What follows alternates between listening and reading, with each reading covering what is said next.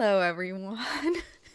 Welcome back to not the final part, the second part of the horrible trilogy of Donald Pee Wee Gaskins that turned into a trilogy because it will not be done justice otherwise. Sorry. Homie had a lot going on in his life. Yes. So if you have not gone and listened to part one, definitely go back and do that now. Part one of our coverage of Donald Pee Wee Gaskins really covers his childhood. This part, part two, we will be taking you through his experience with reform school, attempts at escaping reform school, and various other shenanigans. Part three will be the conclusion and all of the murders, which sounds like a lot to put into three episodes, but yeah, I don't think we could have done it any other way, honestly. Mm-mm. So, once again, sorry. And with that, Without further ado, let's talk more about Pee Wee Gaskins. Lights out, campers. Oh man,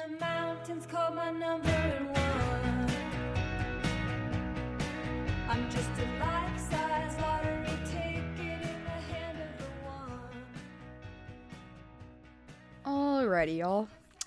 To serve his time for hatcheting the neighbor girl in a botched robbery attempt, Pee Wee was sent to South Carolina Reform School for Boys on National Cemetery Road, just outside of the city of Florence. Let's do a quick rundown of a day in the life for a reform school mm, attendee. I said attendee because they wouldn't use the word inmate, but that's what they were. Because, Attendee. yeah, uh, inmate attendee, they were there because they got in trouble with the law. On the surface, it didn't seem too bad. The boys would spend the day in essentially trade school, learning carpentry, mechanics, and metalworking, and afterwards did work detail in farm fields and barns. Uh, hell, I would just get sent to juvie beside like versus paying for trade school. Yeah. You get food, you get education, you get housing. Hey, I guess that's true. The food was probably shitty, but Uh, Yeah. They were during the war. yeah. They were eating their chickens that they were fucking. Oh, So I, Oh, God. Ugh. Please, not the chickens again. Listen to part one. Rules were strict, but Pee Wee didn't think they were unreasonable, and he figured as long as he kept his head down and followed the rules, then it wouldn't be so bad. And, I mean, you look at his childhood, Yeah. that had to be easy for him. yeah. Almost enjoyable. Right. Almost like, hey, here's a set routine and a sense of stability, mm-hmm. and I just got to play along. So, yeah, it doesn't sound too bad on the surface. But, yeah, I know we're, we're about to deep dive but in. I'm about to read this paragraph. Uncomfortable laughing. There'll be lots of that, I'm sure, this episode. As closely as the boys were monitored during the day, nighttime was another story. After dinner, the dormitory doors would be locked until the following morning, with no guard supervision on the inside. And unless a fire alarm sounded, they were not opened during the night for any reason.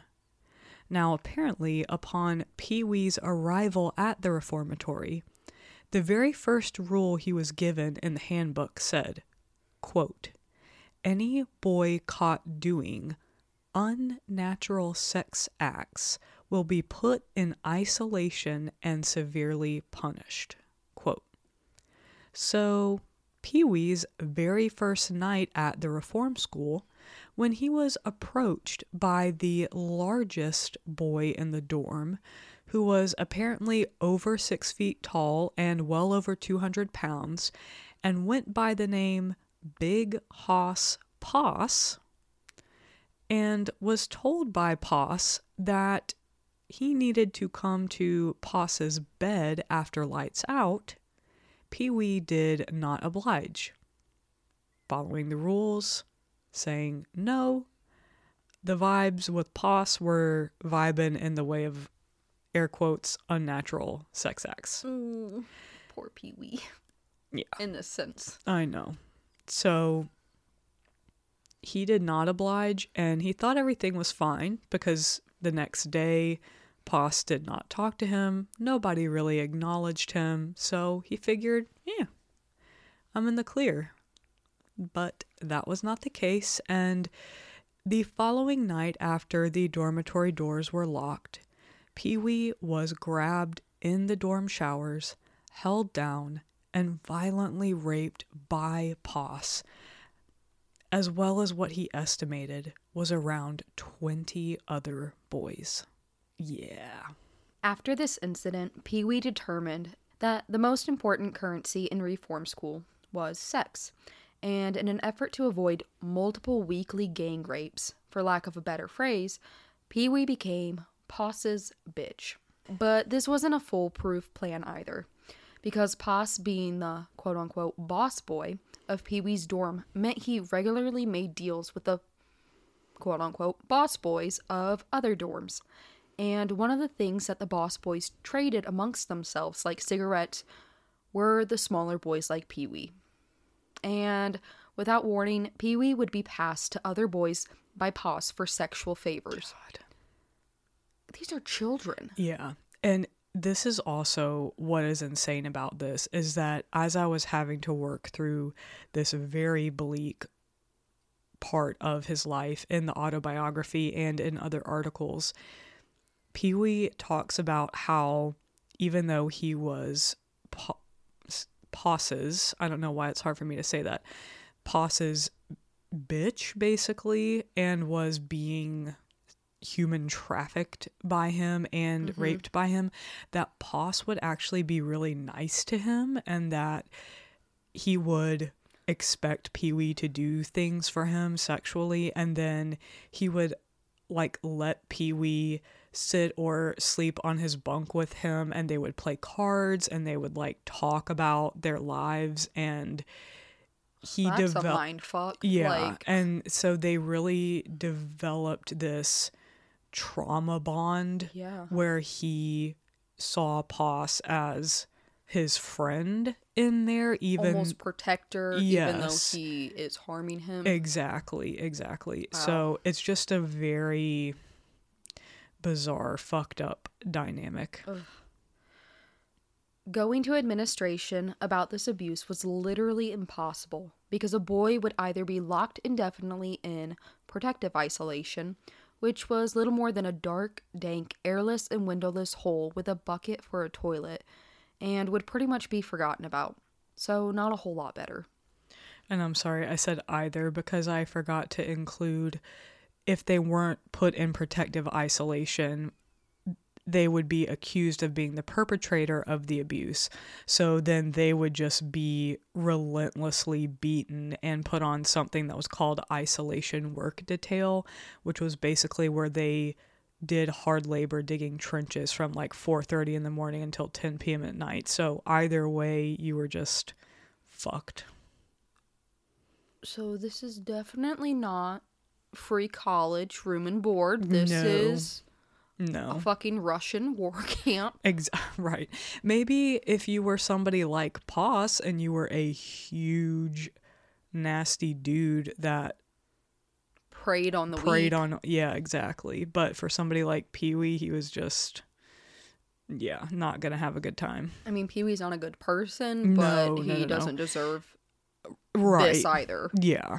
Yeah. Ah. This is not being reformed. This is being degraded and pushed even further into Yeah. something that's already brewing inside of him for sure. And after just over a year in the reformatory, Pee Wee and four other boys, unsurprisingly, attempted an escape. They each stole a knife from the mess hall, and when the guards were occupied during Sunday visiting hours, they ran as hard as they could for the woods. Pee Wee was the only one who managed to evade police for nearly three full days before he was caught by a Florence County deputy hiding out at the abandoned house in Leo that he used to hang out with with Danny and Marsh. Ugh. this is bad, guys. So he was severely beaten. We'll hear this multiple times that this happened at the reform school. He and other inmates there would be beaten with what's called a mill belt strop. And if you Google image this, you will see that it's basically a very scary looking industrial piece of leather that according to Pee Wee, this is not just like you getting an ass whooping with a belt. This would, when they would hit them with this, it would immediately draw blood. So they would get beaten with this like daily for next to nothing. And in addition to that, um, he was sentenced to hard labor isolation for three months, which was basically a living hell where boys were woken up at 4:30 a.m., mopped and cleaned and peeled potatoes, then spent the entire day digging 100 foot long, four foot deep, and four foot wide trenches until night, no matter what the weather. And if the boys so much as spoke during the day, they would be stripped and beaten with that mill belt strop. And to add insult to injury, literally, their toilet was a bucket that they would be handed for the night before they were locked in the dormitory. So you can understand why they made a run for it. Yeah. Yeah. My ass would have been over the state line. Yeah. Again, in no way excusing what Pee Wee did to get himself here, but fuck, like, how did the state of South Carolina think that anybody was going to come out of this being a better person? I mean, Uh, yeah. ooh. And this really wasn't that long ago. it really wasn't. Ooh. So, good old Pee Wee would attempt three more escapes, but after a few days would be caught, returned to the reformatory, and beaten until he could barely stand, then placed back on labor isolation. After Pee Wee's third escape attempt, he was beaten so severely that he asked to be taken to the medical infirmary, but instead, the night officer, a man named Officer Calcutt, said he was going to write Pee Wee up for 10 more lashes for complaining. Oh With that, the feeling of hot metal churning inside Pee Wee boiled over, and he punched the officer as hard as he could, kicked him directly in the balls, and kicked him again in the face when he doubled over. Officers swarmed in and held Pee Wee down while Officer Calcutt beat him until he nearly lost consciousness. And afterwards, Pee Wee spent five weeks in psychiatric isolation. And while he was in there, his, oh my gosh, mm. His appendix ruptured and had to be removed. You know how we always hear about serial killers having traumatic brain injuries in their childhood, like during their frontal lobe development? Mm-hmm. How the fuck could he not have sustained traumatic brain injury. And how is he just alive? Because every other sentence we've read so far has just been like, he was beaten, he was beaten, he was. Be-. I mean, He was beaten to like unconsciousness. he, right. he was like literally to the brink of Jesus' feet, like you said. God. Also, like your appendix rupturing. What the Yeah. five weeks of psychiatric isolation, just mm-hmm. like not being able to talk when you're digging those trenches and stuff. Think Yeah. of just the not even the physical damage to his head, mm-hmm. but the mental damage. Just absolutely. horrible. And when he was in that isolation, according to the book that I read, he was sent to speak to a psychiatrist mm-hmm. who basically was like, What led you to kick and punch that officer completely unprovoked, Pee Wee? Oh my gosh. Yeah, I oh my gosh.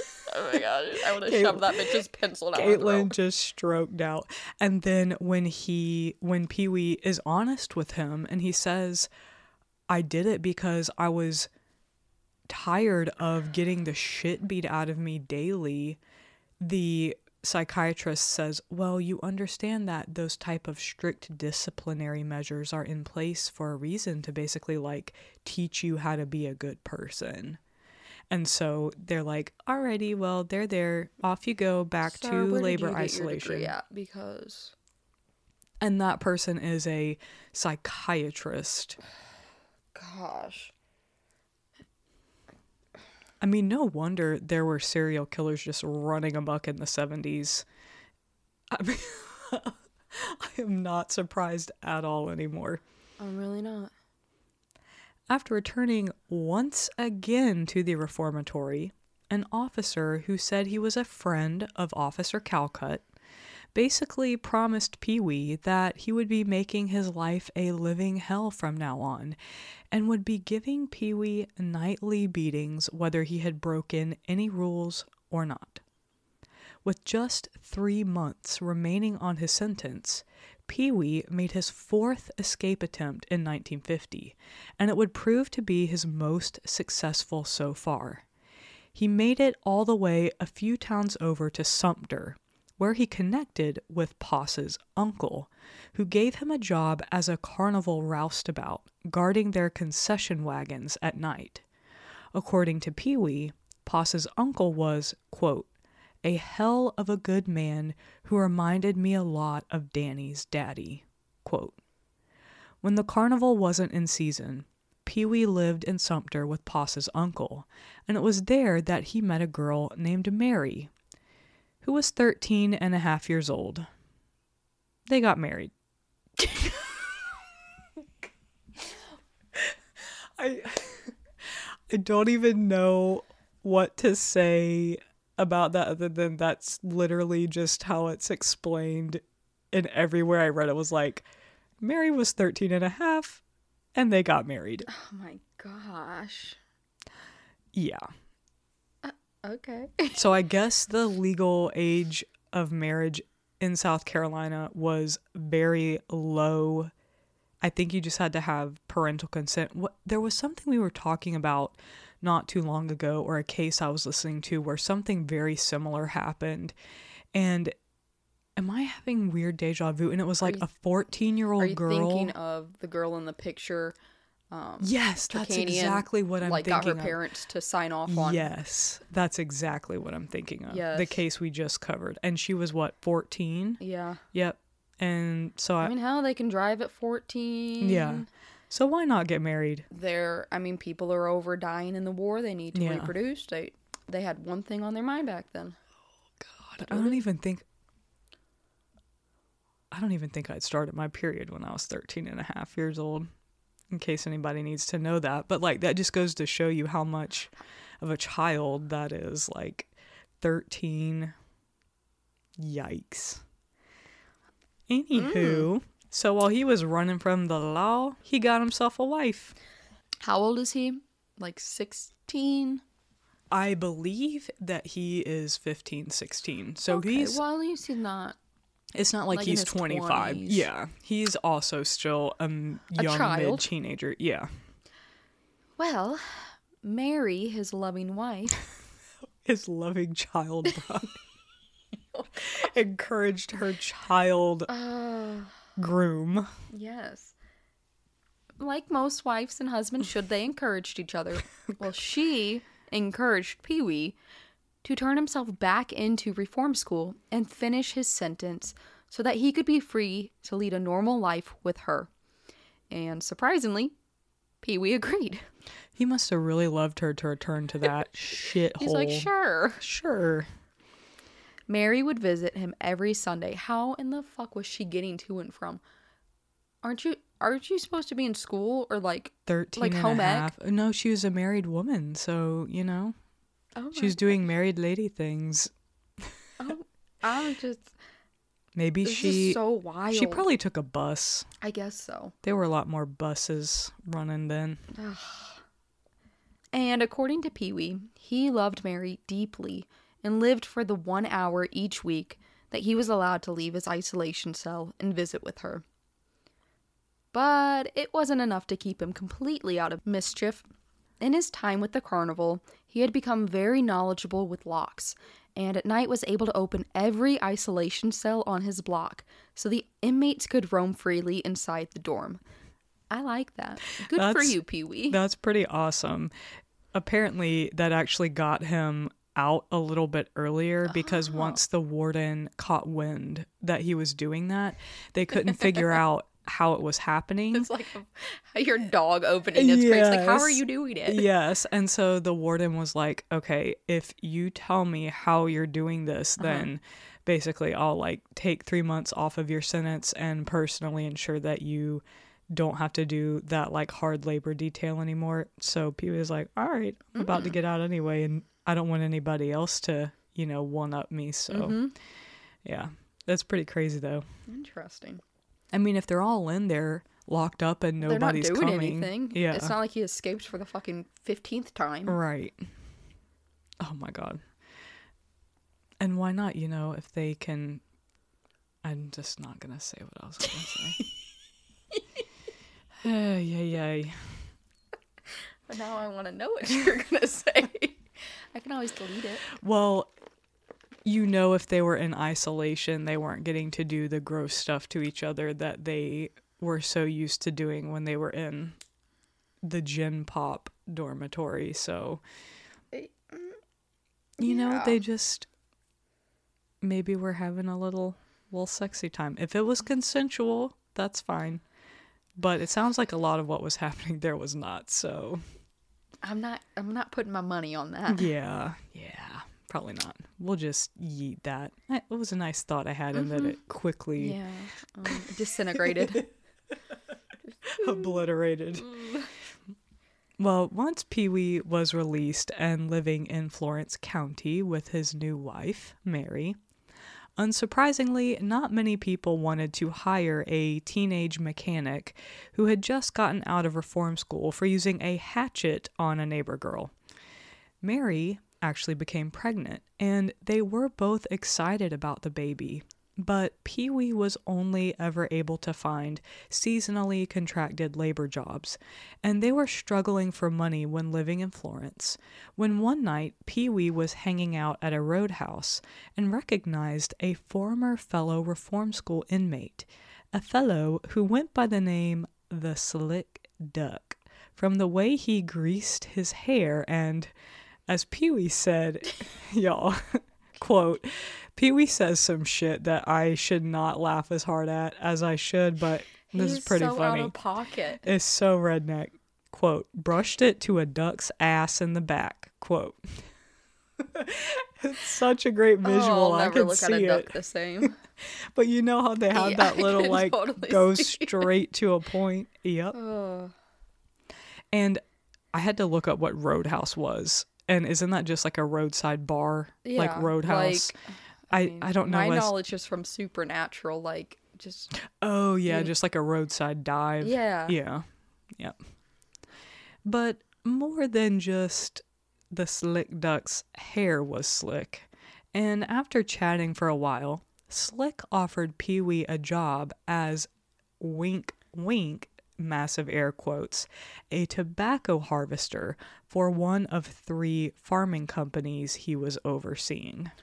I thought another slick thing was not going to be that. Mm. So oh god. Pee Wee gets out of reform school just to get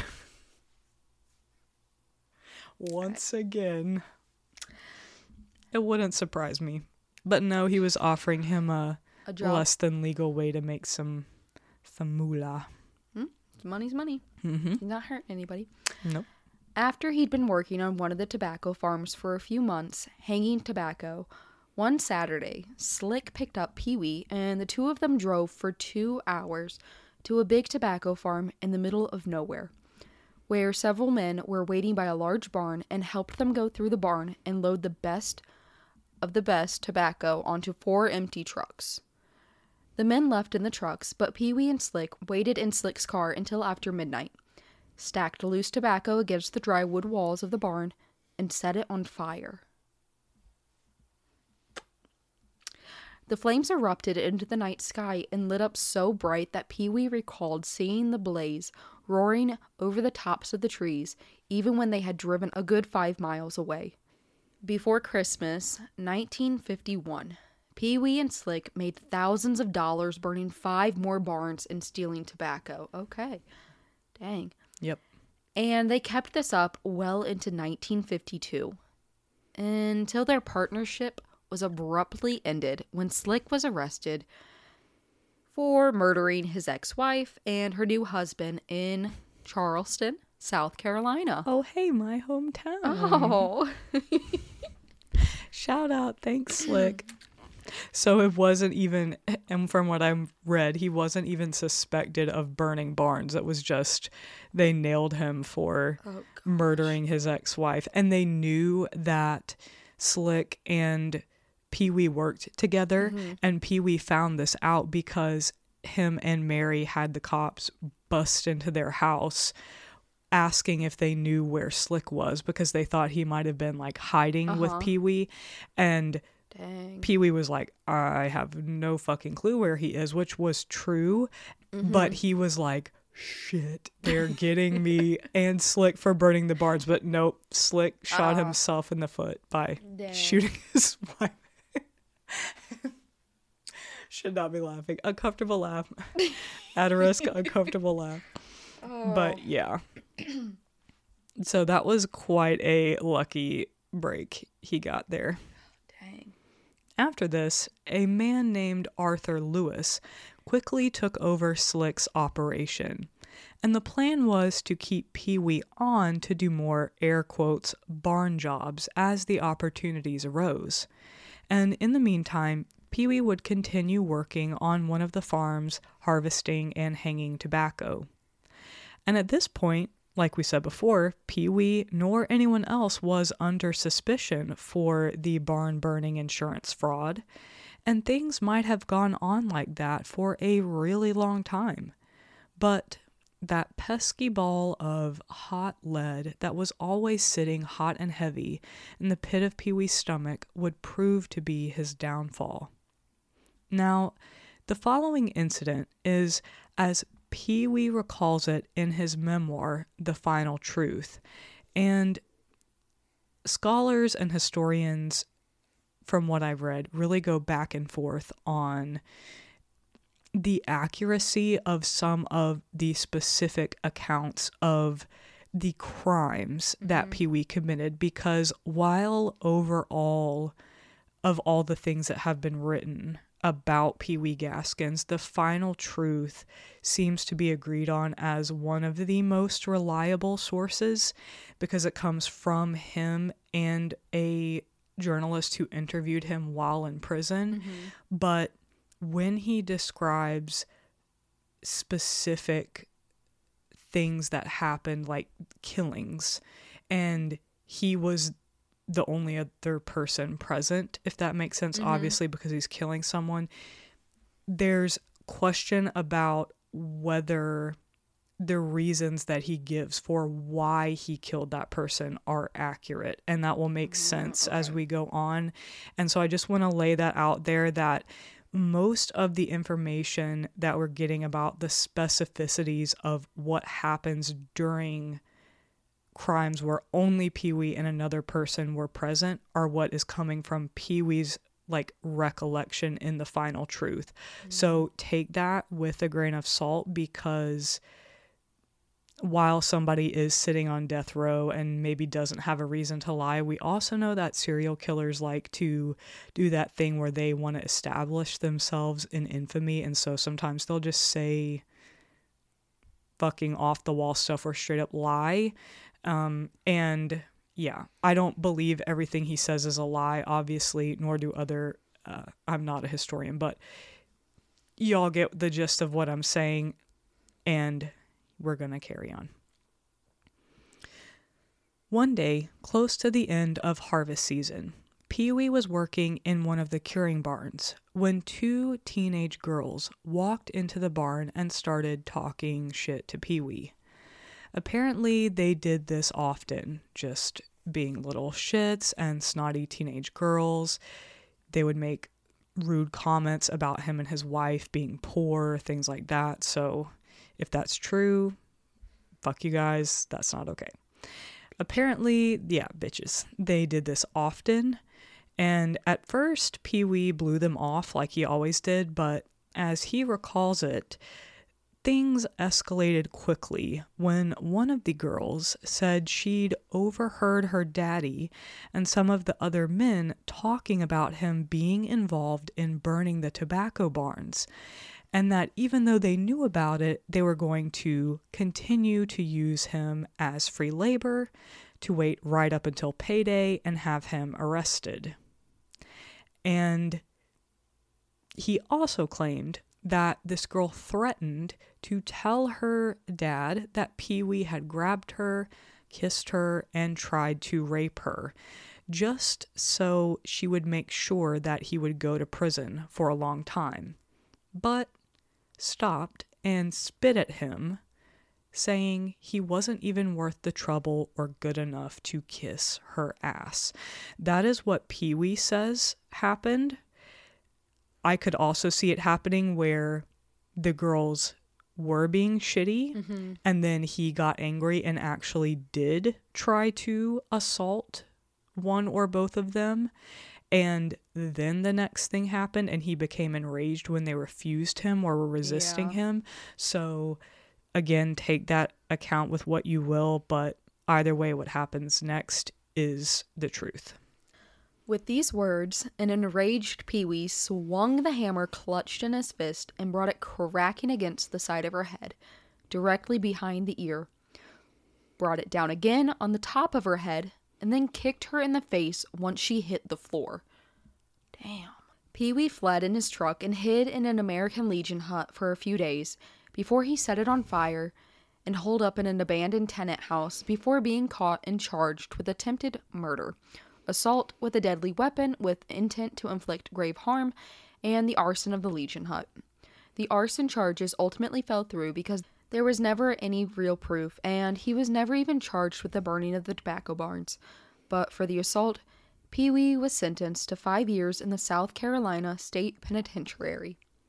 He's just going up the ranks. Yeah. And five years does not seem long at all for that violent of an attack. But my understanding is at the time, his lawyer, his public defender, was basically able to prove that he had acted in the heat of passion and that it was not a premeditated attack, which, you know, I, I feel like nowadays we kind of call bullshit on that. You can choose to stop at any point Yeah, I and think two violence hammer is blows violence. to the head and then a kick to the face while she's Yeah. down. That's Right. Mm. If it was one, I could maybe see where you could sort of make like if somebody was trying to attack you and you like backhanded them to get away from you. I I, don't like- know. But I feel like heat of the moment um only counts for siblings. Like I mm. mean heat of the moment, I drop a toaster in the bathtub and forget to plug it in. exactly. That's the grace of God. Mm. Mm. You're welcome. That heat of the moment. but I know exactly what you're heat saying. of the moment. I swung my scooter at Madison's face. Heat of the moment. yeah. She's okay. Yeah. She's well and alive today. Little And you up. love her. I do. And this was definitely not what that was. So, yeah. But still, five years doesn't seem like a very long time. And the arson charges fell through because there was no real proof. And what the police tried to say was that they found a trail of candy wrappers leading from the burned Legion hut to the abandoned house. And Wee's public defender was able to kind of quickly be like, um, Bullshit. motion to have that thrown out, and the judge was like, "Yeah, we're we're gonna throw oh that out, like a trail." Hansel and Gretel. exactly. I'm like, what in the Grimms, brother Grimms, are we talking about? Oh, but yeah, the hammer thing sent him away, dang. and the dynamics of the South Carolina State Penitentiary, or the pen as it was unaffectionately called by the inmates there in 1952, were really not all that much different from reform school, just on a far, far bigger scale.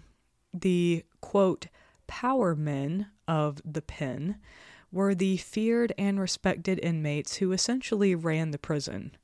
Sure, there were guards and rules and tall barbed wire fences, but the power men inmates on the inside controlled everything from who ended up on certain work details to who was left alone to serve his time or whose life was a living hell or ended. And Pee Wee's tiny frame plus his virtually non existent hard criminal reputation at this point left him utterly powerless to do anything but try his best to endure it.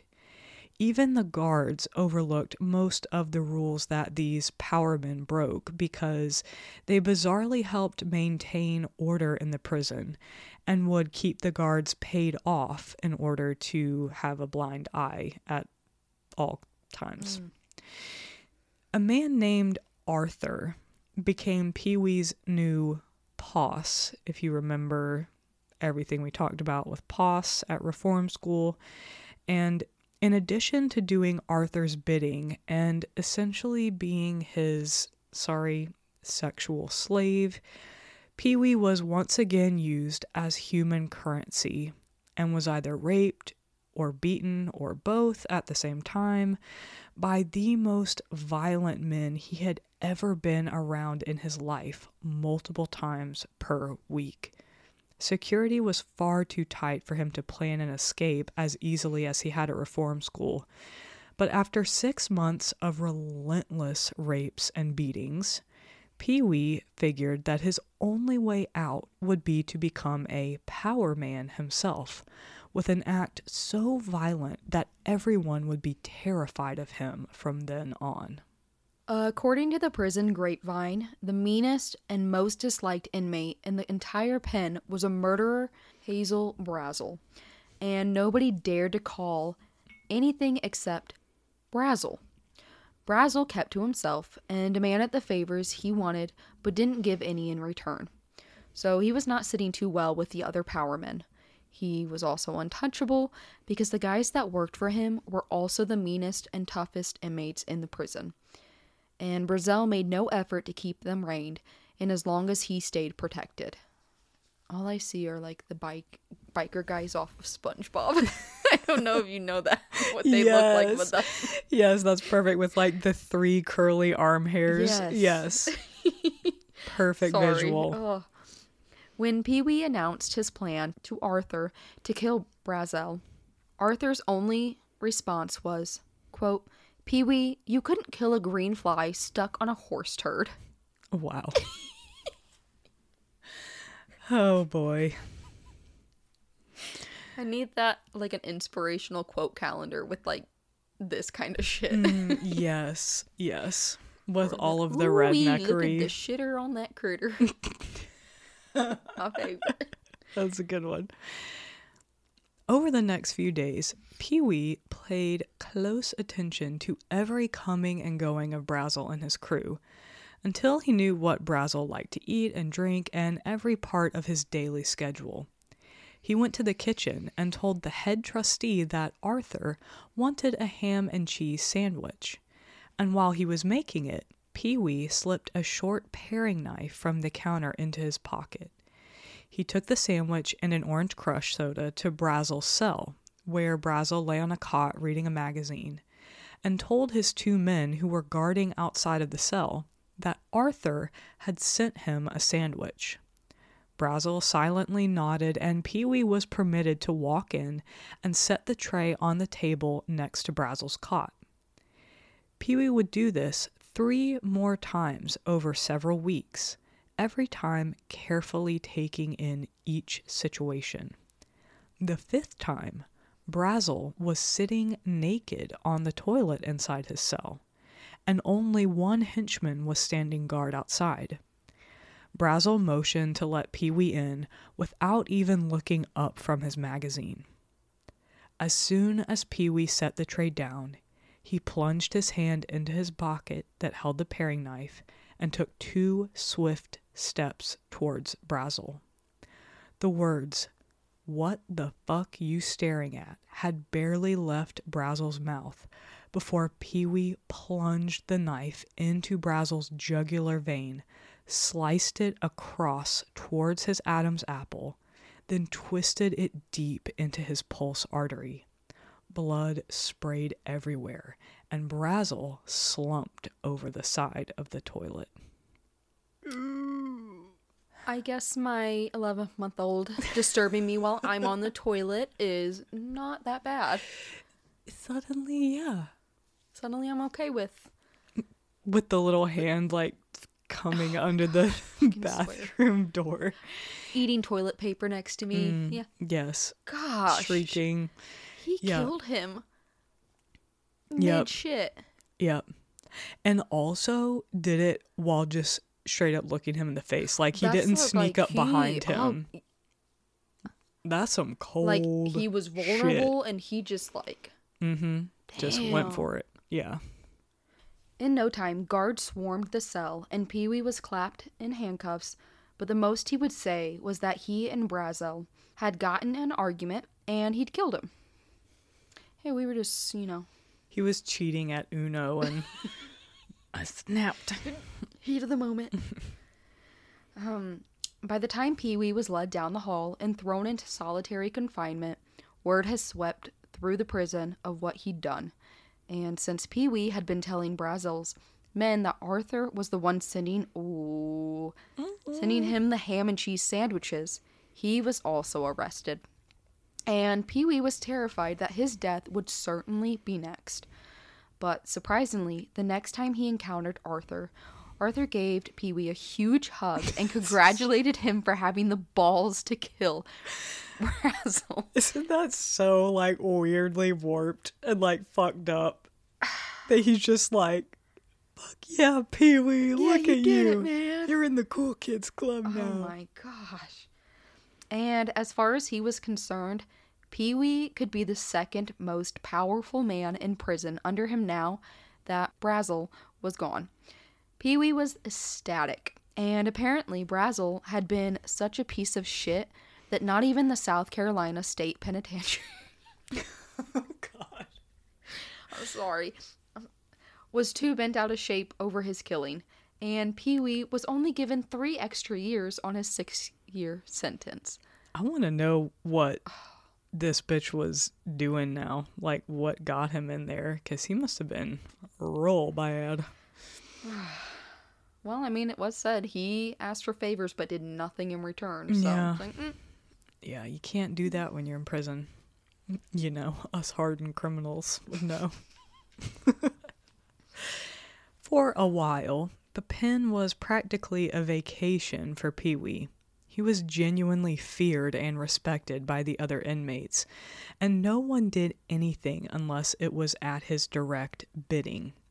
He thought the remaining five years of his sentence were going to be a breeze. But in 1953, his wife Mary divorced him and left with his daughter, and Pee Wee was utterly devastated. According to him, not even having everything laid at his feet in prison was enough to make him be able to endure serving time anymore. And now that he'd lost his wife and daughter, he was desperate to escape this is now where we have to say something else horridly funny that Pee Wee Gaskins said that we should not find funny because he's a serial killer, but I was crying when I read this, y'all, so you have to hear it now. He said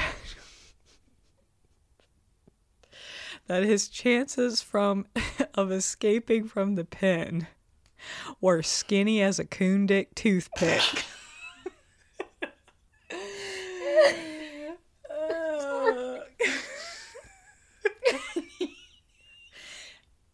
I am going to start saying that. can you make a little sign for George Cooney? And he has a coon dick. Oh my gosh, I'm gonna put toothpicks in his little basket now. Oh my god. Oh, like what in the Skinny redneck ass? a coon dick toothpick. oh, where do you pull that out of? Oh my god. Mm, so basically, not gonna happen.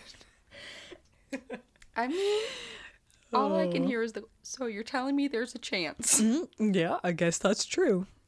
I also had never seen one of those until we started going to those oddities and curiosities expos, and I think we saw them at a booth and we're like, "What are these?" And then it was the little label was like coon. Uh, it w- didn't say dick. It was just like penis something, penis bones, and I was just like, "What? Why? What?" I mean, I'm really into ethically sort. No, Oh, oh, ethically sourced raccoon dicks. Okay. no. Uh, sorry, I had to. ethically sourced taxidermy, Okay. but I draw the line at a coon dick toothpick. I don't need one. I don't want one as a necklace. They had those I've never too. thought of that. yeah, they had Ew. jewelry made out of those, like earrings and necklaces and shit. Like a coon had to sacrifice their dick for that, ma'am, sir. No. Ew. Yikes. But there's an actual bone in it, which is what's so weird. I did not know that about the raccoon anatomy. But yeah, Okay. thanks, Pee Wee. That's that was fucking hilarious. that was good. That was a good one. But in 1955, Pee Wee Gaskins gave the pin the slip in a metal drum with three one inch holes drilled into it two in the lid for air and one on the side as a lookout hole, stuffed with all the other garbage drums on the back of a prison garbage truck. He saw that coondick toothpick chance and he took it. Bye. Peace out. Pee Wee's plan took multiple willing inmates taking big risks to carry out smoothly. But thanks to Pee Wee's level of power, no one dared to question him. Could you just imagine this tiny little guy? Like, you bitch, you get me the trash can. You bitch, you get me the drill to He drill three really holes. is like this is not an ironic nickname. He Short really king yep, tiny. in the worst way. Yeah. And by the time Pee Wee was found to be missing at 9 p.m. head count, a metal garbage drum with the lid popped off was rolling along the Columbia Florence Highway. Like a tumbleweed, like a metal garbage drum tumbleweed. and Pee Wee Gaskins was sprinting through the woods towards Lake City, South Carolina. He stole a car from his cousin David Gaskins and drove it to Florida. Thank, uh, like, dude, finally, like, leave the state. I'm not. Yeah. Yeah. th- I hate that I'm like rooting though, for this or like, yeah. But it's like, This whole time, anytime he's made an escape, he's just made it like a county over. Yeah. So he always has gotten caught. Yeah. And it was in Florida where he re- reconnected with his old reform buddy, Poss, Oh God. who apparently had gotten married and had a couple of Oh, kiddos, God. and got a job alongside Poss and his wife as a carnival worker. He wasn't too crazy about the carnival work, but he didn't mind the steady work he found stripping and selling parts. Bitch, I thought he was just stripping. Oh God. he's just working a sideshow. You do it. Stripping and selling parts from cars that the man who ran the quote unquote girly show had stolen. Oh yeah, this was really interesting. I in the book it said that this man that ran the girly show mm-hmm. had a tent that was behind the tent for the girly show and that there were always men with like big trucks and nice cars and shit going to those girly shows. So they would actually steal their cars like while they were in uh-huh. the girly show they would strip parts out of them and then put them back and then it would be like why the fuck is this or it would like work enough to get mm-hmm. home but they had taken like a part out of it and then they would sell that part so yeah Dang. isn't that crazy You know, that is very, I know it's carnival, but it, it's giving me Florida man vibes. It really It's is. fitting. and during that time you could get away with shit like that because now mm-hmm. you could never do that with you all this post shit on Facebook and you'd be like, this fucking bitch, if you see his face and you know who he is, tell me. Well now there would be something on your phone that would be like your car is currently having its whatever wire extracted by this person and here's their entire family tree Well, I can't complain about that. no During this time on the carnival circuit, Pee Wee was married all of two weeks to a 19 year old young woman he met in Lake Wales named Junie Alice Holden. I, I like the name That's Junie. cute. That's cute. Basically, what happened was they met. She said, I will not sleep with you unless you marry me. He said, okay. They got married and partied for two weeks until Pee Wee's money ran out. So he dropped her back at her parents' house in Lake Wales and never saw her again. and that was that. But he married her first, I guess. He, you know, he committed.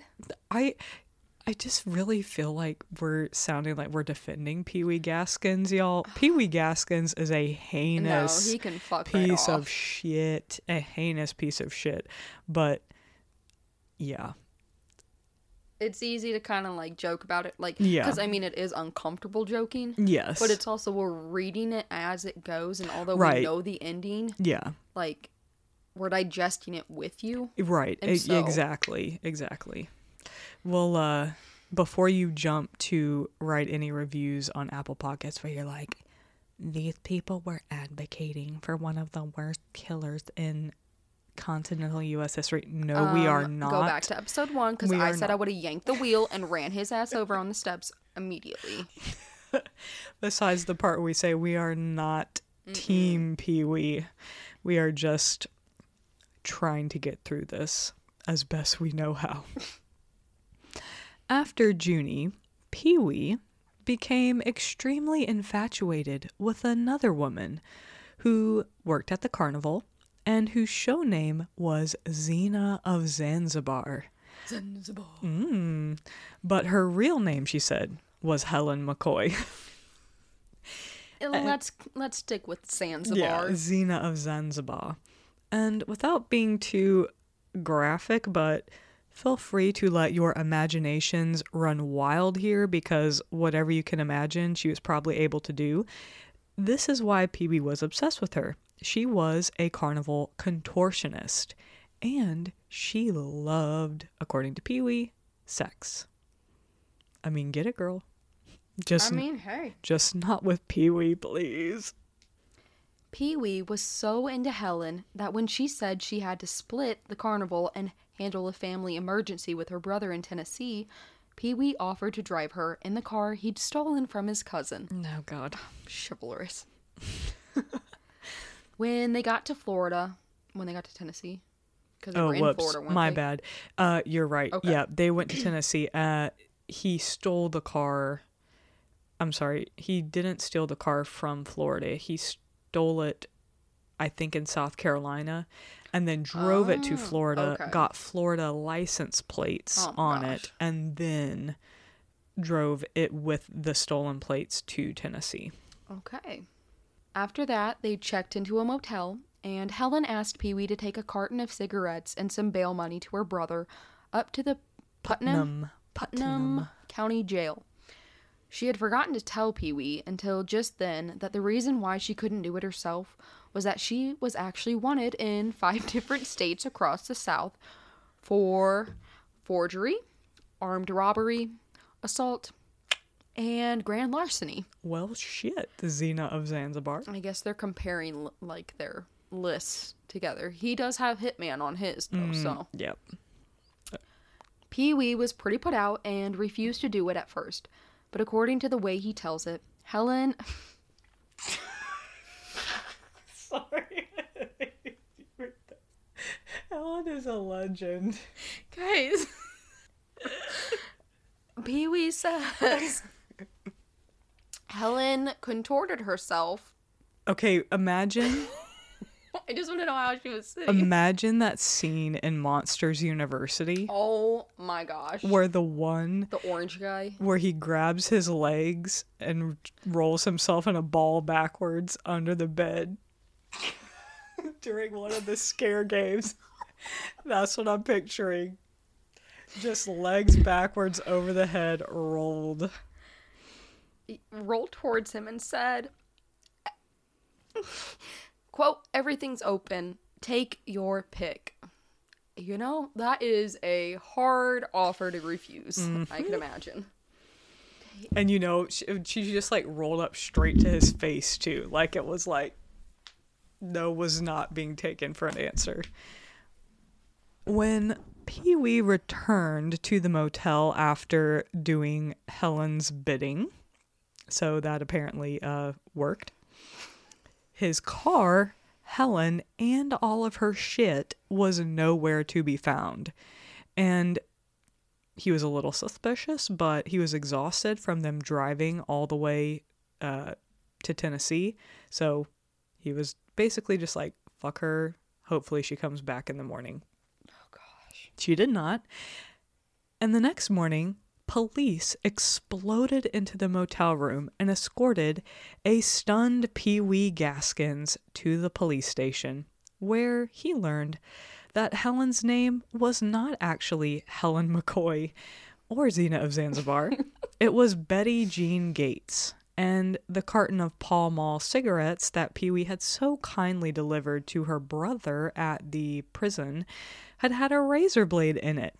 And her brother was actually her husband, who was now escaped from prison. I should not be What laughing, but fuck? this was some devious genius shit that Xena of Zanzibar pulled. So, after this, it did not take long for law enforcement to figure out who Pee Wee was and to make some convoluted court proceedings short that we're not going to bother getting all into, suffice it to say that his ass had been caught and he went right back to prison. I don't think the hole he chose was the winning one. No, I don't think so. Sorry, I just hit the mic pretty bad. But yeah, at that point is where we are going to pause. Hopefully, you have stuck with us this far as the Pee Wee Gaskins shenanigans have continued. And you're going to come back next week when we will be bringing you, I swear to God, it is the final, the final the final episode because yeah we can't not spend any longer talking about this. But yeah this is going to be uh concluded next week when we take you through his last little chunk of time in prison and then when he gets out and that quote unquote hot ball of lead that he talks about is basically becomes the driving force that overtakes his life. And so he basically spends the next handful of years committing murders that alleviate this urge when it rises and cooling off and then doing it again and doing a whole lot of weird shit between them to make people think that he was living a completely normal life. Like so many of these crazy crazy people do. So. And Genevieve oh god. is gonna look at her family tree yes yes yes. to see if she has tainted blood or not. i'm afraid. Yes but there is a hard drive that i have not delved into from my beautiful and passed on grandmother Diane of all of her genealogy research that she did and I remember her talking about Gaskin stuff so I will be I trust you, Jen, but like, do I really know you? I'm alone in this house with you right now. and I did laugh really hard at the you'll just have to see if I start saying my chances are skinnier than a coon dick toothpick You're classier than that. you're right I'll I'll try Um, but yeah. You know what to do. Go ahead and follow us over on Instagram and TikTok at Camping is Cancelled. Please email us or DM us with your stories. Um, what's our email camping is Oh, yeah. canceled at gmail.com yes. find us on patreon Oh, yes, yes. On at uh, patreon slash camping is canceled. And i think that just about covers it. Yeah. there's not really been anything what did i see? Oh okay. I do want to mention this really quick. Remember the viral tiktok that was going around where the lady was pointing at the Mhm. lizard thing did you see what has ended up coming of that No, no. so Bitch, I'm about to get on a plane tomorrow. so she has revealed her name and i cannot remember what it was but this lady has publicly come forward we now know her name we now know that she was basically like a she's a business executive Mm-hmm. and that according to her she was having a mental health Mm. episode and was just in like a really shitty place and um had a breakdown Mm-hmm. but that whole instance went so mega viral. I mean, Mhm. there's like things that go viral, and then there's things that like are so viral that people that you don't have the same like meme language Mhm. with are still going to know what you're talking Yeah. about. And that was one of them. But as shitty, I'm sure there's people that know way more about it than I do because I just kind of skimmed a couple articles. But apparently, as like awful as that incident was for her, Mm-hmm. that basically um she is now like being able to use it to kind of rebrand herself and like m- make some changes in her life and that people have been like really mean but people also Mhm. have been like really awesome and so Mhm. she's kind of leaning into that and using that support to sort of reinvent her life and make some big changes and kind of try to like be a influencer in a different kind of way to advocate for mental health and stuff Mhm. like that. So I am not sure what her exact claims are as far as like if she's holding to what I what she saw. Mm-hmm. Um but I saw some people making some very I thought like wise comments where they were like when somebody is having a mental health crisis you may not technically be seeing an air quotes a lizard person Mhm. like an alien from outer space Yeah. but i really do think that people who have a mental anybody with I I don't even like saying mental health issues mm-hmm. because it makes it sound like there's something wrong with you. But if you do not have an atypical brain, you are more sensitive sometimes to people's energies and are more attuned to things. Yeah. And if you are in a vulnerable state of mind, sometimes you can be very attuned to people's energies in a way that the people around you are not because you kind of Yeah. just like allow yourself to be opened up kind of like how children have a lot more common creepy paranormal fuck. yeah the, because they're just more open to it so i saw people saying things that they're like it's not I, it's not crazy to say that she did experience something or read something of a person that was like very whoa like that was bad Yeah. and whether or not it was like not of this world but Or even just a slight hallucination. oh like yeah Lack of sleep. oh my with, gosh like, yeah Not being. Yeah. I don't know. The whole point of it is like.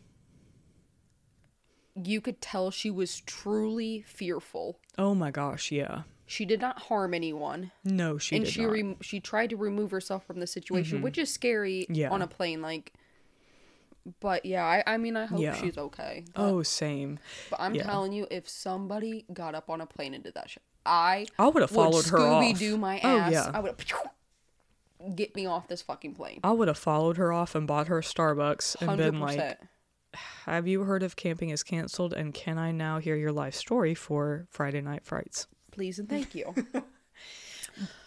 but yeah i really don't have anything but empathy for her because exactly Yeah. like you said the videos we saw online she was not doing anything to harm anyone physically or verbally and so and just the fear. mean, yeah that's, I mean, yeah. yeah I'm very curious about maybe this person has come forward, but the person she was pointing at. Yeah, I want to see. Yeah. I wanted to see what. Yeah, because several videos that we saw was all from the angle of looking at her, Mm-hmm. but not a clear view of the person. Look, So yeah, Mark Zuckerberg, lizard person. totally. Dan- yes, I'm- totally. He's got dead eyes, and he does jujitsu. I mean, He's just weird. He his face is. I love conspiracy theories, and that is just a rabbit hole that's just like, ugh. yeah. He's creepy. Don't come for me, Mark. Did you go outside and see? Speaking of weird people, did you see the Elon Musk satellite in the sky the other night? So uh-uh. we could actually see the satellites, like the new internet satellites that he's put out into mm-hmm. outer space, and it looked like a long string of Oh, stars. That's what happened. Like when I was when we were still in the apartment, mm-hmm. I was laying out watching the stars, and I'm just like, I thought I was fucking tripping. yeah, it looks so was like, trippy. what the fuck? Like it would just go and it would get out of the horizon, mm-hmm. and the boom, boom, and Yeah. like Jacob told me it was satellites. So I was yeah, like, but bitch, Yeah. I thought it was aliens. Let me believe in aliens. Isn't that so crazy though that somebody has actually done that and it's not a NASA thing? Please tell me that Elon Musk is not associated with NASA. I'm going to sound really dumb right now. I just don't care about him. Yeah. He's just not somebody I follow. No, I, I don't really either. So, But you are bringing me to my core memory of Sputnik and um, October Sky. um, bringing it back to what really matters Jake Jake Gyllenhaal. Gyllenhaal. God, he's beautiful in that movie. Those fucking eyes. Yes. You know what else I love him in? A movie that is trash but becomes not trash because of him in it is Prince of Persia. That is mm, that's a good one. I have watched that a few times. a few times. Yes. um, now I want to go watch a Jake Gyllenhaal movie to rid my brain of the things we just talked about. But not, not the the skinnier than one. a cone dick toothpick. Yeah, not the brothers one. God, yeah, that one's oh, way too stressful. well, On that note, everybody go watch a Jake Gyllenhaal movie. Uh, also not Prisoners, because Oh, that yeah. one is or Nightcrawler. or Nightcrawler. Okay, maybe Guys, research it. Or, or Velvet Buzzsaw. Prince of Persia. What? Velvet Buzzsaw. Did you see Ew, that one? I don't want to know. Don't watch it. Okay, you would know. Hate like it. You would stuff- hate it. October Sky or Prince of Persia, guys. Mm, yes, those Um, are good ones. Yeah. Let us know what you're thinking of this case. Yes, please do. Um, Or if you've heard anything about it that maybe we haven't mentioned, yeah, people who are from my home state. because this is not a case that I I have only heard it once, No. No. and I I had actually listened to it, and then Yeah. you like randomly told me. Not even a few days later, you were like, "My dad reminded me of this." I'm like, "Bitch, I just Mm-hmm. Yeah. heard it." and I only had my memory jogged about it because of listening to that episode on uh, the Paranormal Chicks Mm-hmm. podcast, who did a really good job covering it. And we love we love you, Donna and Carrie. We do. And they've been liking our posts on Instagram, so I just want to be friends with them. I know you guys are Be friends with awesome and hilarious. Yes, but that really inspired me to be like, oh, I need to go look up Mm-hmm. some more stuff about this because South Carolina, ooh. And now I want to cover some more like southern yeah. southern cases. Yeah, let's get out of the Midwest and Yeah. um, Seattle. Yeah. Like, you know, Washington and Oregon and yeah. then Ohio, Yeah. Indiana. Yeah. We got to get out of those states. We do. We need to maybe or also we just need to end murder. Like, stop murdering people. Let's do that first so we don't have anything to say. But put us out of a job and we could talk about this could be a Jake Gyllenhaal movie review podcast and a Jensen Ackles television show review podcast. Mm, and Pedro Pascal. yes. We can talk about taxidermy dicks. We can. Whatever y'all want. Let us know. Just not mid. But until then, we'll keep talking about it if you keep listening. Oh, you're gonna say if you keep doing it. We'll keep Don't talking about it. murder if you keep murdering. Don't murder, guys. Don't do it. Uh, okay, bye. Bye.